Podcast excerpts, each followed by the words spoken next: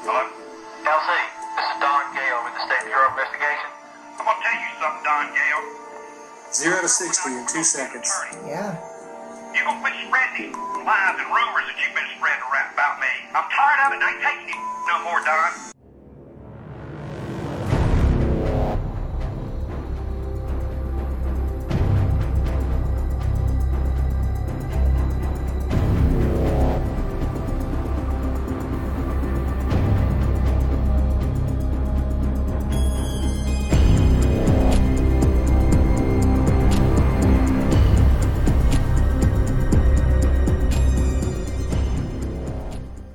Name is Sherry Wilson. This is Outline of a Murder, the Smart True Crime Podcast. Hi, I'm Elena. And I'm mom. So, this is our very first podcast ever. And I want to share the story of how, you know, this all came to, to pass, I guess you would say, because probably, I think it was a year ago, I called you um, after the gym and said, Hey, uh, I want to do a true crime podcast. And I, my original idea was cruises, like crimes on cruises, remember? Yes, I do. And goodness, a little exuberant there. And uh, so I immediately start, you know, digging, and it's really hard to find like information on cruise murders, you know, because there's so many factors involved. And I'm like, no, that's not going to work. Um, and so I was brainstorming. Well, anyway, I have to tell you, Elena, I had no idea you like true crime as much. And so when I mentioned to you the idea, it was maybe not as much. Yeah, not as much as y'all. Right. Y'all live and breathe the murder. Yes. I, I do like it though. so when I mentioned it to you, you're like, oh, that'd be so much fun. So here we are, two daughters and a mom doing a true crime podcast. And of course, you're our mom, not a mom. Like I didn't pick you up off the street. Good to know. Just in case you're wondering. And uh, so, but then it was like, okay, what? Like, I don't want it to be like any true crime podcast. You know, I want it to um, have a function. I want it to have a purpose. I want it to help people. And so, this true crime, you know, case that we're going to talk about today actually kickstarted it. And I was watching um, a show, Dead of Winter, season two, episode two, called uh, Cold Blue. And I don't want to go into all the story because obviously we're going to go through it. But what fascinated me in the story is how this lady could not fathom the killer to be the killer and why, which we'll get into. And all of a sudden it hit me, why not do a true crime on the the personality aspect, the psychology, like break down the crime and figure out, okay, why did this lady stay with him or why did this man stay with her or how can you protect yourself and keep yourself safe you know because there's people that are very trusting out there and so once i saw that and passed on to you guys we we knew that's the direction we would go and i think you especially liked that idea elena because it's mm-hmm. like let's let's help people in the process Yeah. And you're really good at personalities and such too. yeah So I figured it'd be interesting. Yeah. So I'm excited. Um, so we're going to tell the story, but also, like I said, break it down. Now, of course, none of us, you know, sitting here are obviously psychiatrists, psychologists, nor law enforcement. But just, you know, being true crime, I think my very first true crime book I uh, read was when I was like 14, 15 years old. I remember going on the road with dad and I would read um, true crime and then we'd discuss it, you know, which is very interesting discussing true crime in the middle of the night in a semi truck, you know? it's a little bit creepy. Um, Which one stood out to you? Bundy. Mm-hmm. Yeah. And there's another one I'd like to get into maybe in season two, and that's Ramirez, the killer over in California. Yes. Yeah, I want to get into him because I've never really studied his story. But Bundy Awful. is fascinating to me, which we're going to have at part one and two on him later in the season. But we are true crime, I guess you would call us students. And so, um, you know, I don't want to uh, put any professional advice or anything out there like that. But I think we can break it down and kind of discuss how people find themselves in situations. So let's go ahead and dive in. So our story begins in the winter of 1993 in Salisbury or Salisbury, I'm not sure how you pronounce it, North Carolina, located in the Blue Ridge Mountains. Have y'all ever been there? No, I Oh, haven't. it's beautiful. And Kay Weden, she's a school teacher, and her new boyfriend of about six weeks, his name was Victor Gunnarsson, and he was a handsome Swede. And he, uh, they had just finished their date, and they were discussing their plans for the morning. Now it's in the dead of winter, and it was a little bit before Christmas, and so they had made plans. The next morning, they were going to get together with her, I believe, son, and then go look for Christmas trees. How did she meet him? I'm not sure how she met him, but I do know that right off the bat there were sparks. Like they they liked each other and it was moving pretty fast. I think at this point they'd only been dating maybe five or six weeks. And uh, they kissed each other goodnight. He left. And then the next morning she kept waiting for him and she didn't hear from him. And she's like, you know, you could tell like from the show when I first watched it, she thought maybe she had done something wrong or maybe he had changed his mind. Like it never entered her mind something was wrong. She just thought, gosh, did we have a fight, you know, and I missed it. Uh, so she tried calling him several times. There was no answer. And she spent the next four to five days calling him.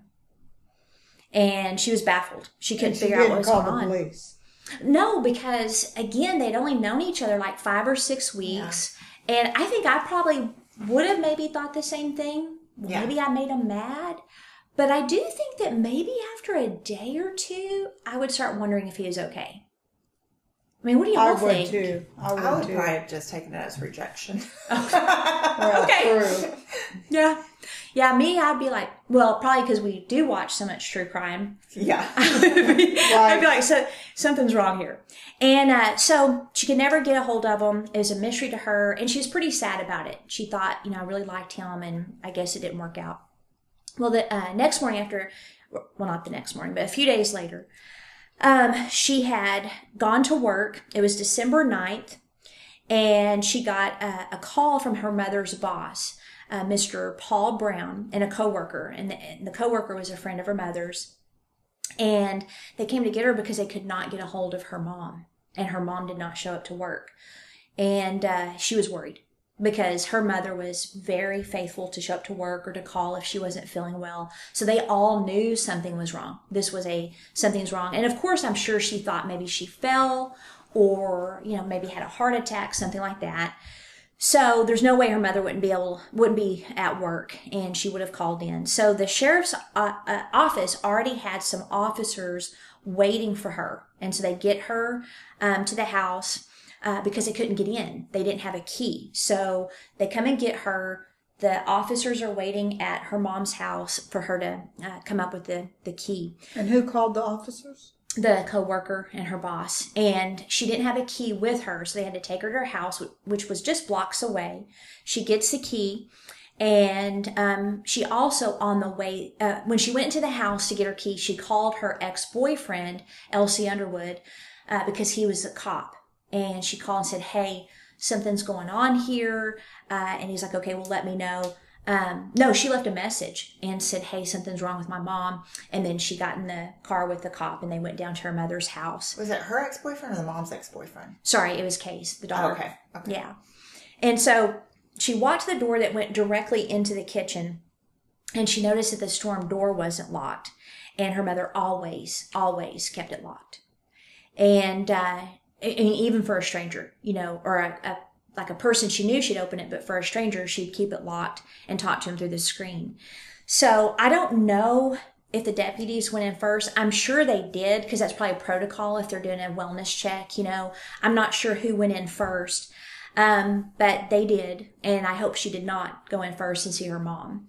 Because when the deputies went in, they found 77 year old Catherine Miller shot in the head twice, execution style. And at first, it looked like a robbery. So things were knocked off the table, uh, drawers were open, but two things stood out to the investigators right off the bat. Number one, she'd never opened the door to a stranger, ever. Like, even if they tried to convince her, she wouldn't have done that. Number two, her valuable things weren't stolen. Which to me is weird. Like, if you're if you're there to kill someone and you're trying to make it look like a crime, why the heck don't you take valuable things? It's like crime 101, wouldn't you think? They're not of sound mind, though, at that point. They're not thinking rationally, unless it's way premeditated. That's true. That's true. It's just you see it all the time on crime shows. Or someone could have spooked them off. Yeah. Yeah. That's true. I just find it interesting that it's like all the time cops can tell that it wasn't the motive was not the mm. burglary because they don't take valuable things. Yeah. But the the ones where they actually do, even though that wasn't the motive, it takes them a while to figure it out. So it probably is they're nervous and or they got spooked and they just didn't take the the valuable But she stuff. didn't see her mother like that. I hope not. I don't know that it didn't tell in the show, you know, like who went in first. I'm assuming protocol would be police. Mm-hmm. So they believe the scene was staged and her killing almost seemed like a hit. You know, so there was no there was no struggle, just two shots in the head and she was slumped against the kitchen wall by her stove. And so, then they're like, okay, what on earth could be the motive? Because as you can see, this is her uh, on the screen. Um, this is her and her daughter Kay. So Kay's the one that um, opened the door for the police, and so this is probably closer to her age. I mean, you can see she just seems like a like a strong lady. Like you could tell by her features, she looks like a strong uh, lady, but also a sweetheart. I mean, just a That smile. yeah. Yeah. And um, so no enemies. I mean, they just could not figure out who on earth would want to kill a 77 year old execution style. No sign of struggle at all. None. And it was the None. front, not the back. Yeah. Front, right. I mean, just, and then a headshot. Two you know. times. Yeah. And that's not easy. Right. So, uh, and I don't. I mean, not that we know. Right. We're- well, you know. me and you do shoot, and it's not easy to get a headshot, you know. Yeah. So, um, anyway, now police immediately, of course, question Kay because not that she was a suspect, but they're like, okay, is there anything weird going on in your mother's life? Does she have any enemies? Um, you know, they're trying to figure out is there any suspect whatsoever? I would think everyone's a suspect at that point. Right. Right. Even Including her her son who was a teenager at the time. Um but her uh, her mother didn't have any enemies. And what is weird though is Kay and her son Jason had been getting threatening letters. So she was getting anonymous letters and the detective uh, the head detective Dan Gale um, said they were threatening in nature. They they were eerie and they were scary. The How long letters. Were they getting those? I don't know. I don't think it said. And then on top of that, she had no idea why she was getting them. It was like all of a sudden, out of the blue, she starts getting these letters, and she didn't report them or anything. She just thought they were, you know, maybe prank, but she did keep them. She did keep give them them. to the police. yes, yes. Why would you not report those though? Especially if they were eerie, threatening. I would definitely Right. report those. I so would she too. was obviously. I mean, she seems to be really naive. In the the show, she was, and she seemed. ex- She Or seemed trusting, like I should say. Yeah, trusting and naive could be, a, you know, both words would be fitting. Uh, sweetheart of a lady. Yeah. And, you know, people like her don't think suspiciously, Yeah. unlike us. um, and, and so, yeah, she thought they were weird. They did unsettle her. But what was even stranger is they were also threatening her son. Oh no. And she's like, who on earth would be threatening me and my son? Like the son was weird because she was just a teen, you know, he was just a teenager. Then things got even weirder. Did she have an ex-husband? It, they didn't say. Um, now she did make the phone call to her ex-boyfriend. So of course the police are, you know, wondering, okay, who is this ex-boyfriend? What's his role in her life right now? But it didn't say if she had any ex-husbands. But she did have her son and she was a single mother. So obviously there was a father in the picture, but he didn't come into the story at all. So he probably was eliminated right off the bat. Okay, so things got weird after this even more. So she's dealing with the death of her mother. And then one night her son Jason was asleep and they heard a loud pow. And he said it sounded like a two by four hit the side of the house. And so he sat straight up, he yelled for his mom, and he thought it sounded like a gun. I mean, to him, it was a gun. And uh, they call the police. Sure enough, someone had shot through his bedroom wall. uh, and uh, from outside. The, the bullet went through the wall inches from his head. And then they found it uh, in his room. I think maybe in a dresser drawer. I can't remember, but they found the bullet. And so um, when her son was sharing about that happening that night, you could see like now he's you know probably in his 40s you know and he was still impacted by it Yeah. and um you know i mean here he's got his grandmother's killed now someone's shooting in his bedroom How long Towards his after? head, right. How It long wasn't after long his after. after, at all. It wasn't long at all now. I don't think the show said whether it was weeks or days but it was not months. It was like pretty soon afterwards. So of course the police are like okay something's going on here with the family. There's something going on.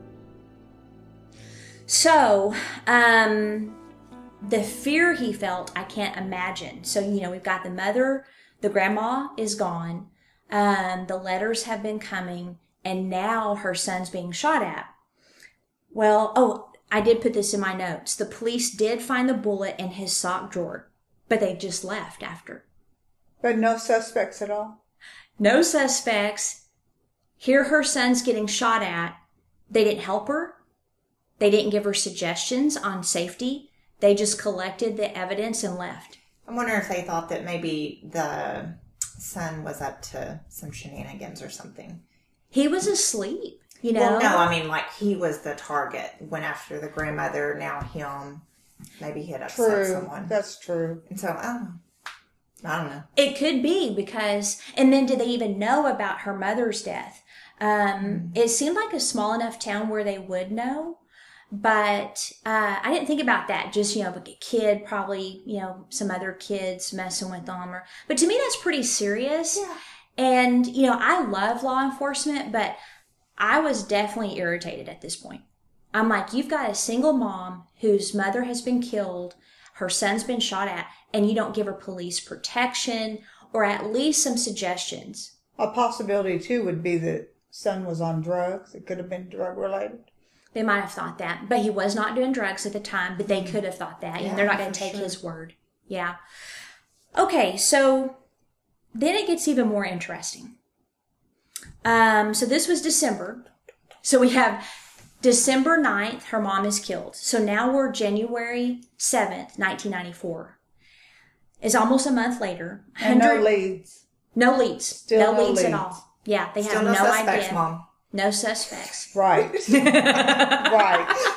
You're wanting that suspect. Right, I do. I do. Now, before I get into the next murder, um, you know, at this point, Kay is really scared. So she contacts her ex-boyfriend LC again, and he comes over to her house, and you know, be it, and I think at this point he was no longer a cop, but he came with rubber gloves and tweezers, and he examined the threatening letters. So she either had them back or you know the lead investigator Dan uh, didn't take them uh, with him. I'm not sure, but anyway, he comes over. He's got the tweezers. He examines the letters himself. Um, he couldn't find anything in them. He, he- you know, he's like he's baffled as well as to who could be sending these letters. Now he did offer to speak to the police on her behalf. You know, to try to get some help, get some protection. Well, then she started getting phone calls. So now, you know, we've got all this that's going on. And then she's getting these phone calls where no one said anything. It was just weird, creepy, deep breathing. And so she's being stalked, you know, at this point. She's being stalked, but she doesn't know what's going on. And don't forget, she still has no idea where Victor went. That's what I was going to ask. Now, he was um, an immigrant from Sweden. So, you know, maybe she thought he went back to his own country. I don't know. Which, by the way, in our after show combo, we're going to have an interesting um, talk about him. So, um, we'll get into that in a little bit. Okay, so 100 miles away from Salisbury, January 7th, uh, Detective Paula May was radioed to a body discovered on Blue Ridge Parkway. And I have been on Blue Ridge Parkway with my dad. It's gorgeous. It's over by Hendersonville and is it Anderson? Oh, I can't remember the, the other name, but it's like this gorgeous place. So on Blue Ridge Parkway, you're like going around and there's these just trees for miles and they look blue. I mean, it's like carpet, like you could walk on them. And uh, I love that area of North Carolina. And so uh, it's a gorgeous place. But anyway, they find this body. Hidden in a grave. uh, it, he was covered in snow because you know it's in the middle of winter, and she, you know she gets to the scene. It's a naked body, so he's naked in the middle of nowhere. Um, snow's covering him. Part of his foot had been chewed off by small animals, so he'd been there for a little bit, and he'd been shot twice. In the head? One was at the left temple, and then the other was the right side of the neck. That's weird. Well, that's what Paula, Detective Paula said. she said that's really weird. And a body in the middle of nowhere that's naked. Like, where's his clothes? How did he get out there? They pretty much knew it was a murder because there was no weapon near him. think? He obviously I mean, wouldn't be shooting himself twice. Right. And uh, so back at the department, they found a missing persons report. And they thought it could be uh, their victim, and his name was Victor Gunnarsson. Oh. So oh no. let me show you a picture of him. This is him right here. Oh The, no. the mustache, Yes. the clothes, yes. And, you know, this is early 90s. He looks like a friendly fella. Yeah. Yeah. So, um, sure enough, it's him. That's a lot of hair. Yes, he did have a lot of hair. Sorry. And, uh, What, Mom? What? Did they connect him with the other? Well, they did because in the missing persons report, Kay Weden's name comes up as the last person to see him. Oh. So now I'm wondering, okay, is she becoming a suspect? Right. You know, her mom dies and now her son. boyfriend. Yeah. So I don't know um, if she was a suspect. I'm assuming she probably was, or at least they're going to check her out. Um, but it seems like she must have uh, eventually talked to the police about Victor being gone, or um, maybe the landlord or someone uh, said that he that she was the last person that Victor was with. I'm not sure, but her name is in the report, and he had disappeared. Remember on December third or fourth. Uh, the landlord reported him missing December 15th. So now we have Kay as a link. Okay. The landlord So there was did? like two weeks worth of time. Where he's missing and they can't find him.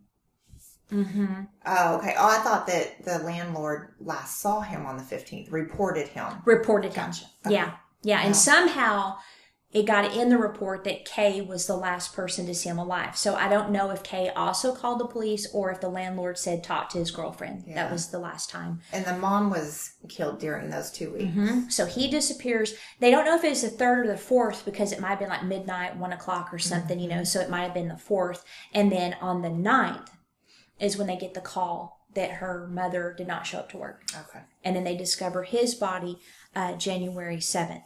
I wonder if the landlord and him were friends. I don't know. it's unusual for a landlord Mhm. to report That's true. a true. tenant missing. That's true. Yeah. Yeah. I mean, if I wouldn't even know if our tenant was gone for No. two weeks. So that's a good a good point. And they said that he was really nice. Victor was really really nice. Yeah, he was suspected as an assassin though. Um, What do you mean? which we'll get to that. That's a cliffhanger. That's a cliffhanger. Oh, We'll get into that later. I'm very excited about that. Did you see her face? I'm very excited. Hurry up. Okay, so now we've got two detectives, Dan Gale and Paula, and they're now talking. They know that Kay Weden is the link. She's she's the the center of this thing with the threatening letters. The threatening letter suggests to them that this is someone that's been intimate with Kay. You know, it's either a friend, it's an ex-husband, ex-boyfriend, it's maybe an ex-friend even. It's someone that she has been close to at some time in the past that's really angry with her because she's it's almost like with these murders like someone's trying to hurt her as much as they can they're like mm. trying to eliminate everybody she loves Wow, yeah. you know so they're they're thinking okay you know her mother's been shot in the head two times victor has been shot in the head at least once probably the neck wound was supposed to be a head wound And her son. and her son was And the targeted letters. And yeah the head. yeah.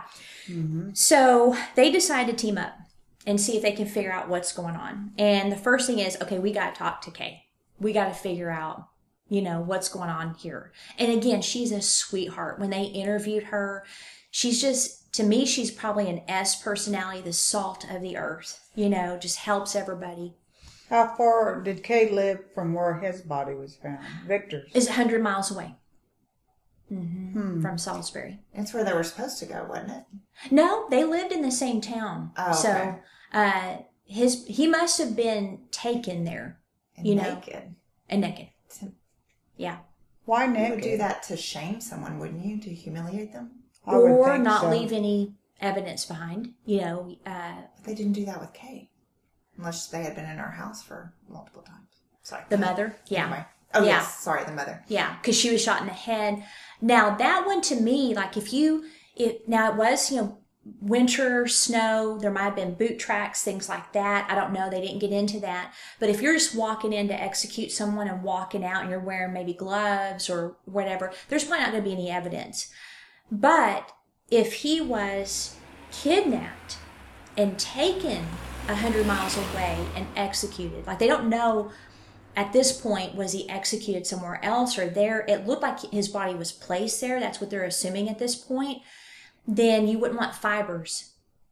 So i'm thinking maybe that's why he didn't have any clothes.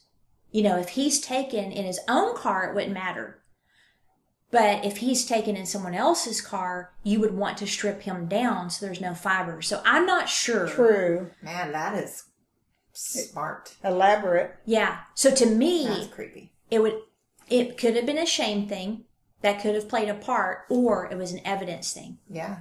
so cops sit down with kay at her kitchen table and they're like okay you, you know there has to be some enemies you know you have to have some enemies somewhere or maybe a bad breakup you know they, they had to have something so she said well the only recent breakup i've had is with my ex-boyfriend LC Underwood and you know he's been helping her With Um, the gloves and the tweezers. yeah. And she said it, it was bad, but he was a cop, you know, so to her, there's no way he could be doing this because he's a cop. And then, you know, he loved her. I mean, he told her that he loved her. And, sh- and she said, you know, you don't do those things to people you love. But he disappeared. LC Underwood? No, that no, was that was cop. Victor. Victor Ex-boyfriend. disappeared. LC Underwood is her ex boyfriend who was a cop. Okay. And uh, so I'm sure you guys are probably figuring out at this point because when I was watching it, I'm like, it's the cop. Yeah, the glove and tweezer thing, that was a bit much. It seemed like Sherlock Holmes. Right. right. Like, you know, like, ah, But you never know touch in it, murder. Odd things could be normal. you never know who the suspect is, Mom. Exactly. exactly. Well, when I'm watching it, you know, and again, this is what sparked the podcast because me being the D personality that I am, it took me like not even a second to be like, oh, it's him. It's him. It's the cop. He did it. Lady, you better wise up here. like, I mean, to me, it's him. And uh, so I immediately think LC Underwood, you know, obviously did it.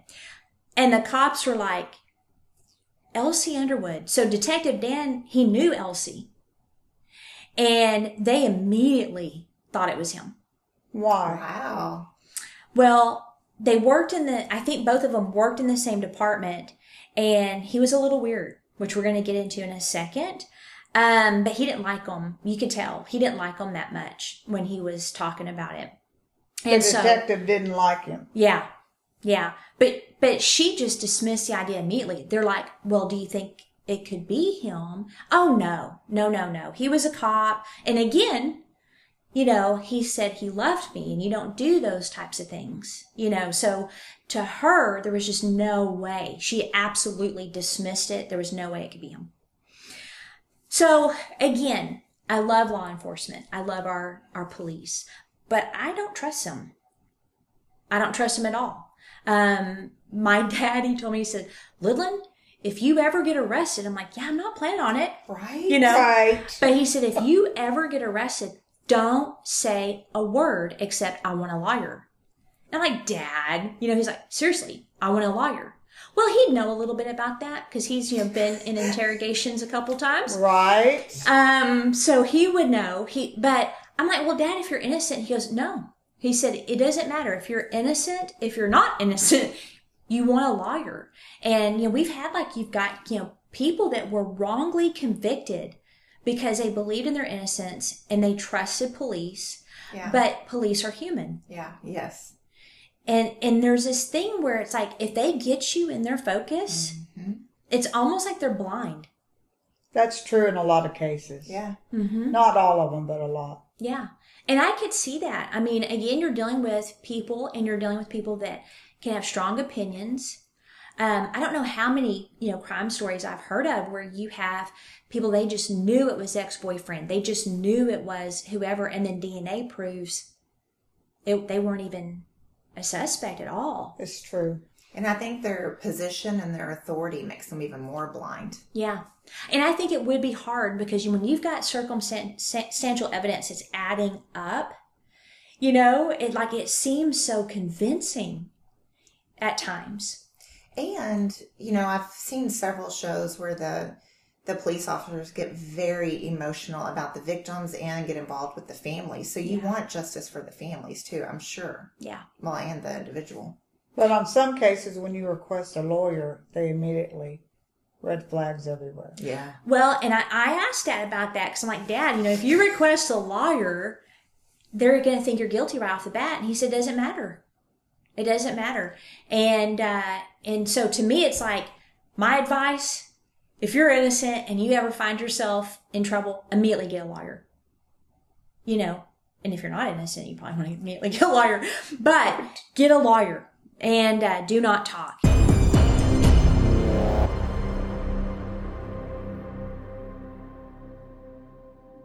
The United States Department of Justice defines stalking as a course of conduct directed at a specific person that would cause a reasonable person to fear for his or her safety or the safety of others or suffer substantial emotional distress.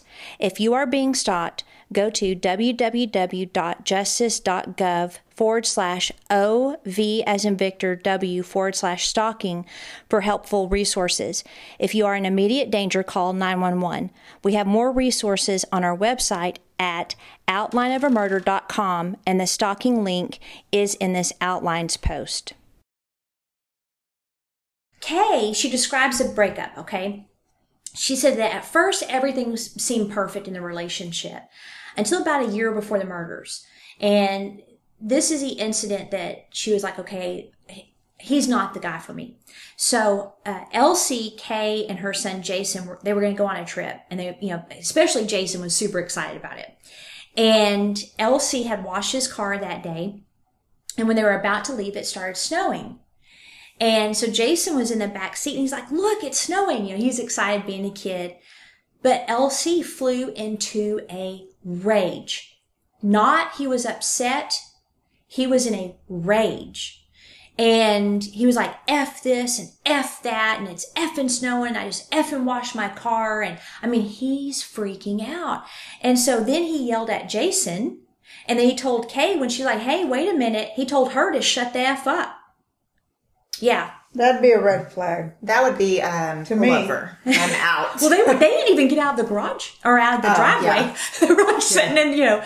And so she said he spewed out such venom that she decided right then she's going to break up. Okay, so obviously he has issues. Well, after the breakup, so she's at a nice restaurant with another gentleman. She was on a date. It wasn't Victor, it was a different guy.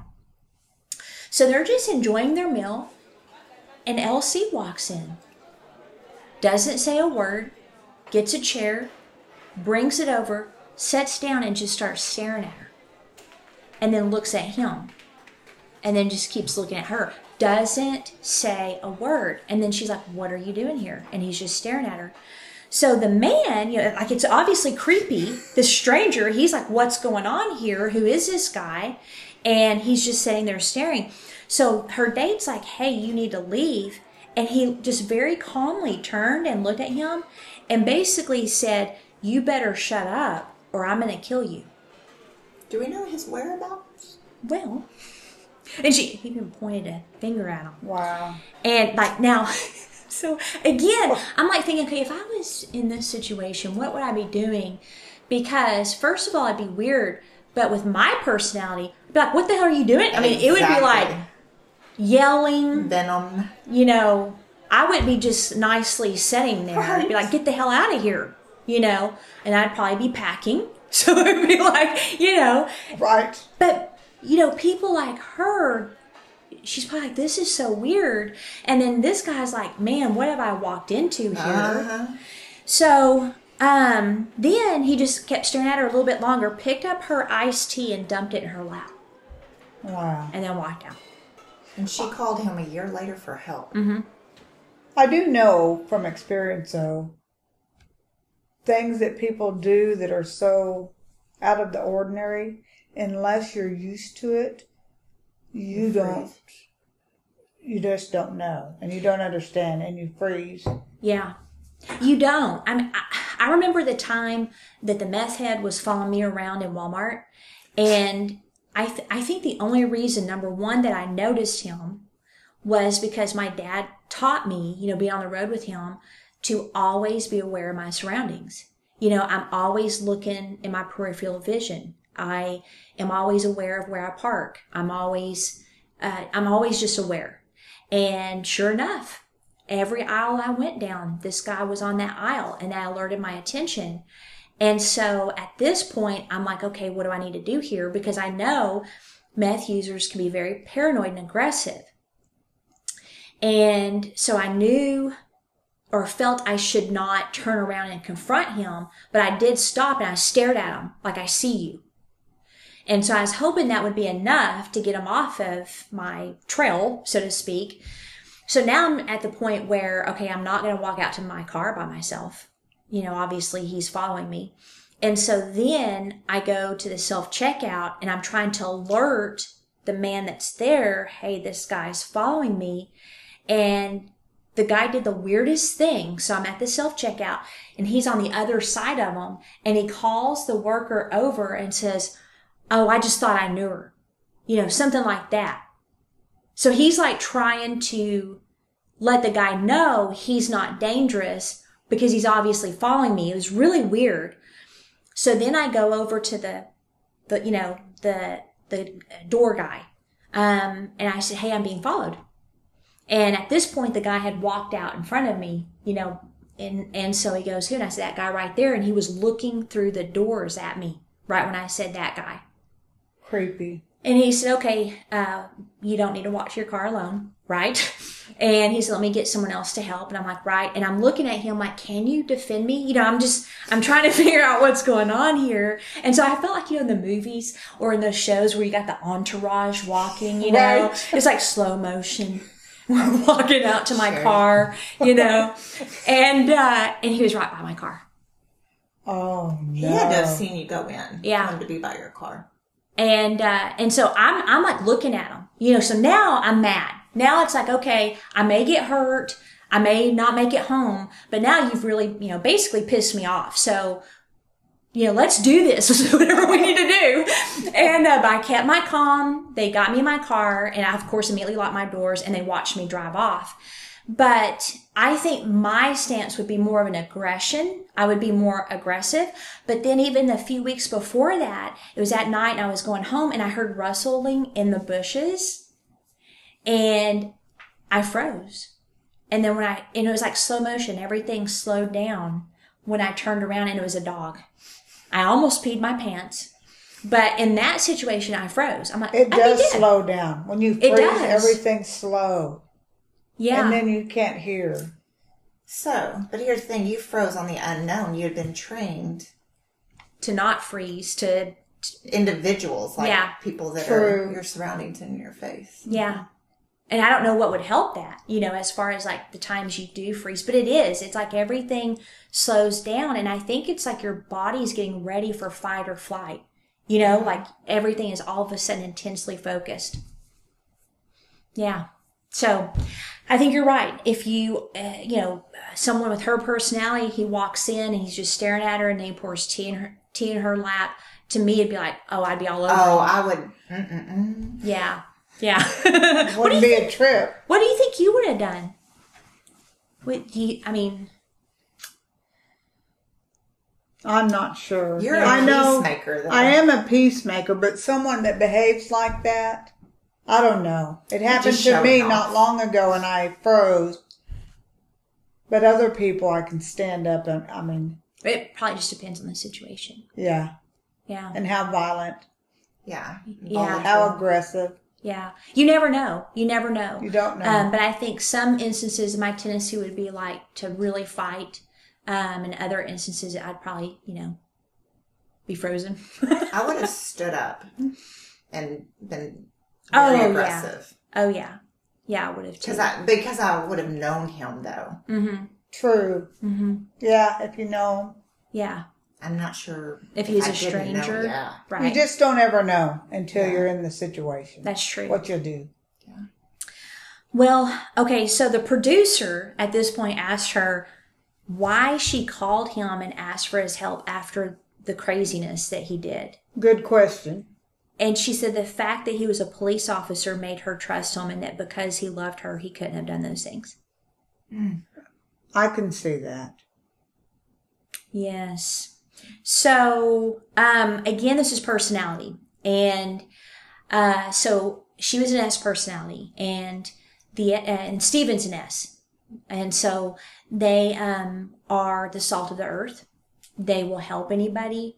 Um, depending on their mixture, like if they're an SC or an SI, if they're like an SC like Steven, they can still have some of that distrust. Like they, it, they're not going to trust everybody easily, but they will dang sure trust people faster than say a C personality or a D like myself. I don't trust anybody, you know, Right. and it's like people, people are just going to naturally hurt you even if they don't intend to, you know, so it's not like I don't like everybody, which I used to not, but it's more of I don't, I don't know you. So, you know, this is, this is my personal space. Don't get in it. I'm not going to open myself up to you, things like that. So with the S personality, she's going to be accepting. She's going to be very humble. Um, people feeling welcomed and a part of something, uh, tactfulness, diplomatic. That's her. She's, she's going to want people to feel loved. And so she's going to have no grid for someone that thinks like him. I'm pretty trusting though. That's but your if eye. somebody poured anything on me, right. yes. I think that'd make me pretty angry. Well, and you're an ID personality. So um, with with K, I think she's probably either an SC or an SI. So with your I, you're going to be, you know, friendly. People are going to be able to visit with you, things like that. But if you get mad, your D will come up and you'll handle your business. But again, it has to do with the environment. So in Kay's world, people when when she hears the word love, she hears acceptance, protection, trust. And him being a police officer. Yeah. I bet that's a big part. It, I think it was too. So she wasn't convinced the detectives were. They they pretty much felt like they had their suspect and they needed to look deeper into him. There's your suspect. Yep, here he is. I was waiting excited. for. So they do a search warrant, and because the detectives had enough circumstantial evidence to search his home, Detective Paula, it was her jurisdiction, said it was extreme and unbelievable. His house, the guy was crazy. So first, the house was very sterile and cold. There were uh, no, there was no warmth, no family photos, nothing.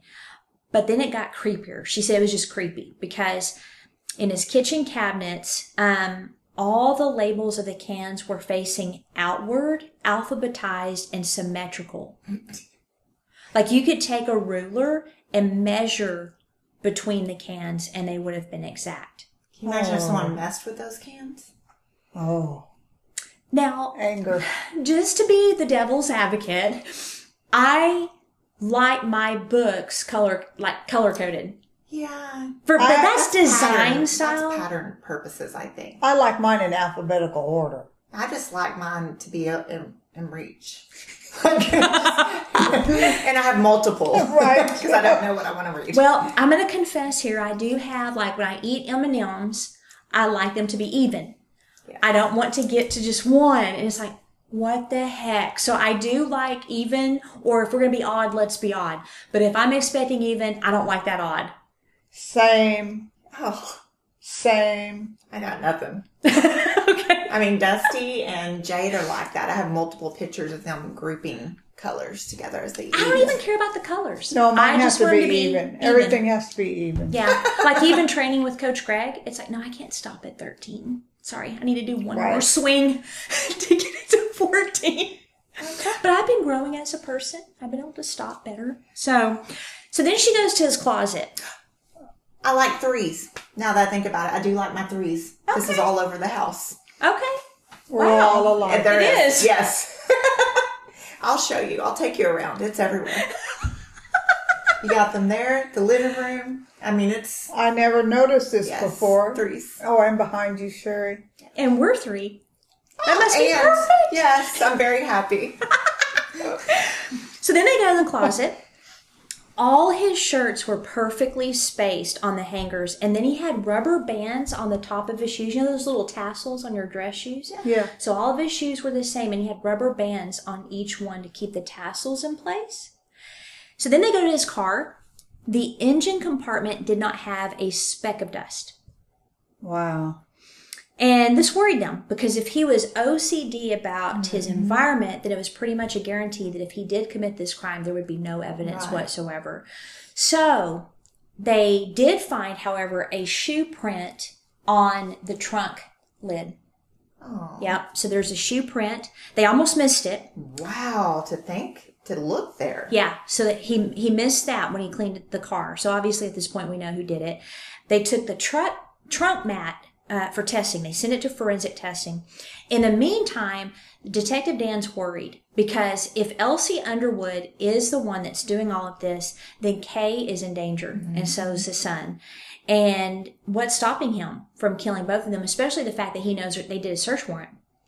So he decided to call him and he wanted um he wanted to try to get him frazzled to where maybe he would threaten him uh, and then they could arrest him and get him off the street so hopefully this plays okay uh, let me go ahead and start this and let's see what he says And I tried to prompt him into saying things about what had happened. Hello? LC, this is Don Gale with the State Bureau of Investigation. I'm gonna tell you something, Don Gale. Zero to 60 in two seconds. Yeah. You gonna quit spreading these lies and rumors that you've been spreading around about me. I'm tired of it I ain't taking it no more, Don. I knew him before this ever happened, He and I was the enemy all of a sudden. Wow. Yeah, so he immediately, um, and you know, people with OCD, it's like a, it's a, um, a comfort thing. You know, it's a, you're trying to control your circumstances by everything being, you know, in order. And so now his whole world is getting wrecked. Narcissists try to control also. Right. It's like sleeping with the enemy. That whole. I want to see when that movie was made because this really reminds me of that. Like that's how she knew that she had been found. She opened her cabinets and the Everything was- The canned I wonder goods if were it's changed. based off of this, or maybe they heard about this case. It might be. Interesting. Okay, so Detective Paula called what happened next divine intervention. Um, the forensic team was having a rough time finding any evidence to tie him to Victor or Catherine's murder. But when they were folding the mat back up to send it um, back, the lab tech saw some hairs he had missed. Wow. So he got the hairs. There were 15 in total, and they belonged to Victor. Oh. They had them. Now, this is the first case in North Carolina that used mitochondrial DNA as evidence. So, um, I got a quote here that says this is mitochondrial. Mitochondrial DNA is a small circular chromosome found inside the mitochondria. And there's uh, little organelle, organelles, they call them, that's found in the cells. They're called the powerhouse cell of it. And so it's passed exclusively from the mother to the offspring. So they were able to, to get him. So at this point, they arrest him and they bring him in for an interrogation, and Detective Paula is the one that conducted it. Arrest him for the murder Of of Vic, Victor, Victor. Yeah. Because they couldn't find any evidence for Catherine. to connect him with Yeah. And so they get her in here, and she said it was very unnerving because uh, there was nothing behind his eyes. And he was like a mannequin. He didn't say a word. He just sat there. And so finally, when she confronted him saying that um, she knows he killed Victor, all he said is, well, and that was it. Never confessed, said nothing. So they believe that he probably showed up at Victor's apartment in his uniform. Somehow got him in his trunk, took him to a remote area, shot him twice in the head, and left. And this was three days after he killed Kay's mother, Catherine. So um, he was convicted in 1997 of Victor's murder, sentenced to life in prison. He was never charged for Catherine's because they could never tie him to it. And he was going to die in prison anyway Do they know why he killed Victor? to get back at her, to get back at Kay. And my question is, why, why did Kay trigger him? You know what I mean? Like that's why, out of all the people he's dated, why was it Kay where he went off the deep end? You know? Well, she seems like a sweetheart. Yeah, He may not have wanted to lose her. maybe. Yeah. So he died in 2018 in prison. And um, Detective Paula called Kay Christmas Day and let her know that he was dead. Now, what's sad is even though Jason said it wasn't his mom's fault, it was apparent that he felt she contributed to all that happened. It was it was really sad because when they recorded the the um, uh, Dead of Winter um, that I just played that clip from, um, you could tell he was still greatly impacted, and they had not hardly talked since then. So we're it's like Really? 1997, yeah Wow.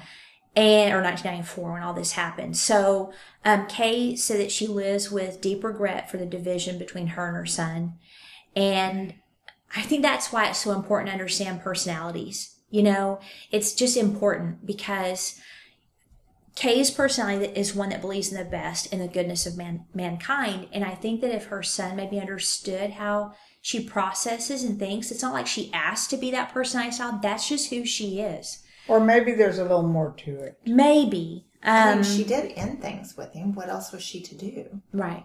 You don't know. But then we also are dealing with the fact that he was a teenager and his entire the rest of his childhood was ruined. Yeah. You know, it was such a great trauma to go through and the fear he felt. So as a teenager, he's not going to be thinking clearly. And people think that once you're an adult, those things go away. They don't. You still think at that age because that's where the trauma was cemented. And he might have Yeah. watched his mother's trauma Yeah. because of it. Yeah. And like development wise, since he had that situation as a teenager, he's still reacting as a teenager Mm-hmm. to, I mean, I know I did. I know my, my teenagers did too. They blamed me Yeah. for things and it was hard to get out of that mindset Right. until you, Process. Yeah. And you deal with it. yeah. Now, uh, what's neat is they did start talking, and she's Okay. hoping to rebuild that relationship. So this is LC Underwood right here, and what stands out to me is he just looks arrogant. Yeah. But they look similar. Mm-hmm. They do. Yeah. Now He destroyed all of her relationships He did. with her son. That's He did. so sad. he did, and this isn't all of the story to Kay. Um, we're going to go deeper into our after the show uh, combo, which you can check out at outlineofamurder.com.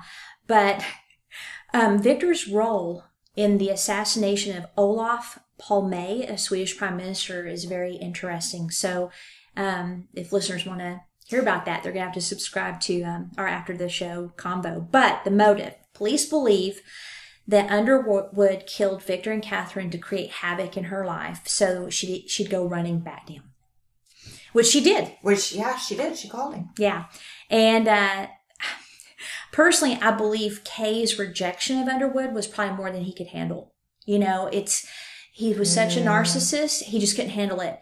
And it makes me wonder if maybe he cut off relationships with people himself before, Yeah. and maybe she was the first one that ever broke it off with him. Yep. I don't know. Or maybe he never had a girlfriend because he's obviously a freak. Um, now he, well, I don't, he was divorced three times before. What Uh, about so- his family? um, it never talked about the family. Uh, he did have a history though of stalking his ex-wives. Wow. So again, it's like, why did she push him over? Maybe he just couldn't handle one more, you know? Maybe he couldn't handle it. Now, I don't like excusing killers, but that's a really good question because I do think it's important to look at possible triggers. And so I did look a little bit into his background. Um, there wasn't much, but he did live in a children's home from the age of three until he was 18. Whoa. Yeah. So that's probably why he was such a control freak. Can you imagine the chaos? The rejection of no parents, whether they died or let, like gave them away. I don't know. And you don't own things. Yeah. Yeah. Nothing's yours. So I think it did contribute. It's not excusing him, Yeah. but it probably did create, you know, patterns. And he knows nothing about his parents at all. And I couldn't find any information. Yeah. And then some reports and court records describe Kay as Underwood's fiance.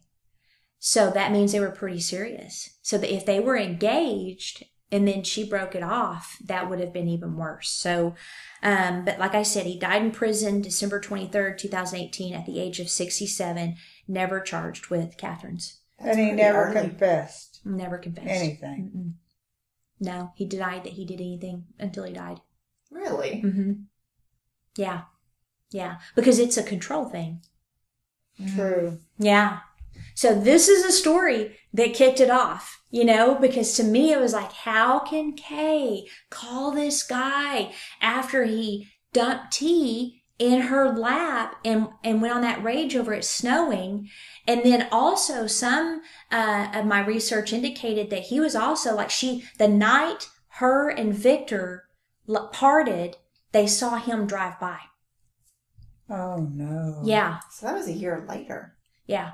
A year later. And I wonder if the dates are similar. Yeah, maybe triggered. So anyway, Some women and men think though, when someone gets that angry, the tea and the Mm-hmm. anger, that somehow it's their fault. yes, and she didn't talk about that. She it didn't seem like she thought that at all. Um, but you're very right. Right. I mean, some women think, well, if I didn't make them mad, or if you know, and I think people also don't recognize the seriousness of that type of behavior. You know, it's amazing how you can have situations where you've got a stalker, whether female or male, and it may start with, you know, angry phone calls, angry texts, um, key in your car. And most people might dismiss that like, oh, she's crazy or he's crazy. It's no big deal. And then they end up trying to kill somebody or they do. So it's, those are serious things that need to be taken seriously. And if you're a trusting person, don't dismiss those things. Yeah. Have a record, you know, have or a red record flags. Don't Yeah. ever dis- dismiss red if flags. and trust your gut if you you know if your gut's telling you something's wrong trust it And if you get threatening letters, give them to the police. and that's what i mean by have a record you know it's like um, you've got a record of the threatening letters you have a record of the police report of being harassed by an ex-boyfriend or girlfriend you know creating that record mm-hmm. if god forbid anything should happen there's a record Yeah. So it, it those are really important things. And I don't know if it's again, people they're afraid maybe they'll they'll sound paranoid, you know? It doesn't matter. Even if cops treat you as it's no big deal, do it anyway. And you don't want to be wrong. I remember being in a situation very young. I mean, it can ruin their lives. If it you're can. wrong. It can ruin a person's life if you're wrong. Yeah. So that's the first case. Okay. Now let's transition to a fun topic. Okay, go ahead. So Mom's ready. So- So it's like this. so Sunday, right, is tacos. Taco day. Which we only do when the girls are in town. I guess. I mean, the way Steven's been throwing out texts that y'all are having them without us here. He Oh, just, that's not true. but nobody believes him. So Right. yeah, Now, of course, we know how important tacos are to Elena because, you know, like a quarterback, Whatever. she, you know, pushed Stephen into the Yeah. refrigerator one time. that's a true story. Yes. It is. I, It I is. don't believe it. She Because blacked you don't out. remember, you blacked out. We have a room full of witnesses. that are all in cahoots. no, Yes, that's I I mean, mean, I would remember that. Maybe he No. just tripped, and then y'all No. thought it was No. me because He y'all hit- can't assume. the wall. I, I No, saw it. supposedly it's refrigerator. It's so a you need to pick refrigerator. one. Oh, you're going to correct her? I oh, saw yeah, it. we're in with- cahoots well, the refrigerator's right next to that little wall. it was like right into the refrigerator. He was like, oh, excuse me. And I think it's because he was going to go to the tacos first, but as soon as tacos were mentioned, you jumped up, took off like a linebacker, shoved him out of the way. He hits the refrigerator. He, knowing him, he was probably going in there to make sure everything was okay because he never eats before Right. everybody Sometimes else. he just doesn't even eat. But now he Yeah. knows to stay in the, the living room. and he does, and so and does then we everybody alert else. him. I know. There's like a whole crowd. I look Because- back as I'm getting my tacos, like far in the dining room. But they're just tacos. They are not just tacos, Stephen.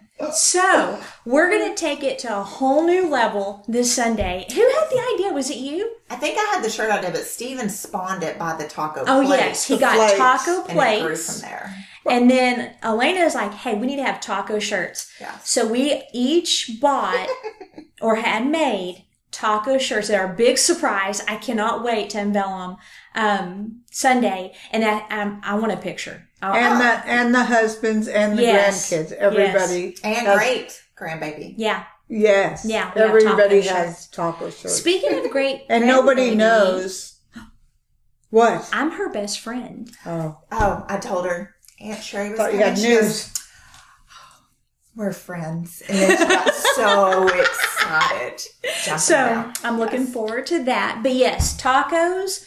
Do not mess with the tacos. I kind of remember one time when you allowed Dusty to take over the cooking of Oh. the shells. I don't think I oh. allowed.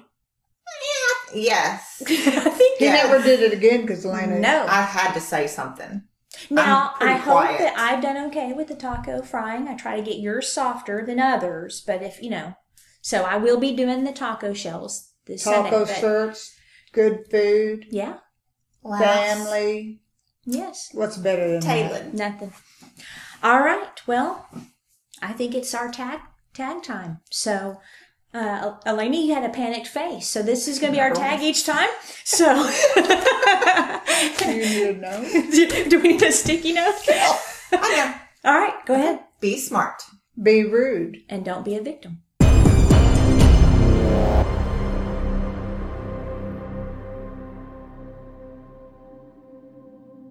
Outline of a Murder is a Mr. Joseph production. What do you think, Joseph? Our greatest source of information for this episode is Dead of Winter, Season 2, Episode 2, Cold Blue. Also, the WataugaDemocrat.com, Court Records, Murderpedia.com, and Forensic Files Now. And also, all of our sound effects are from freesound.org.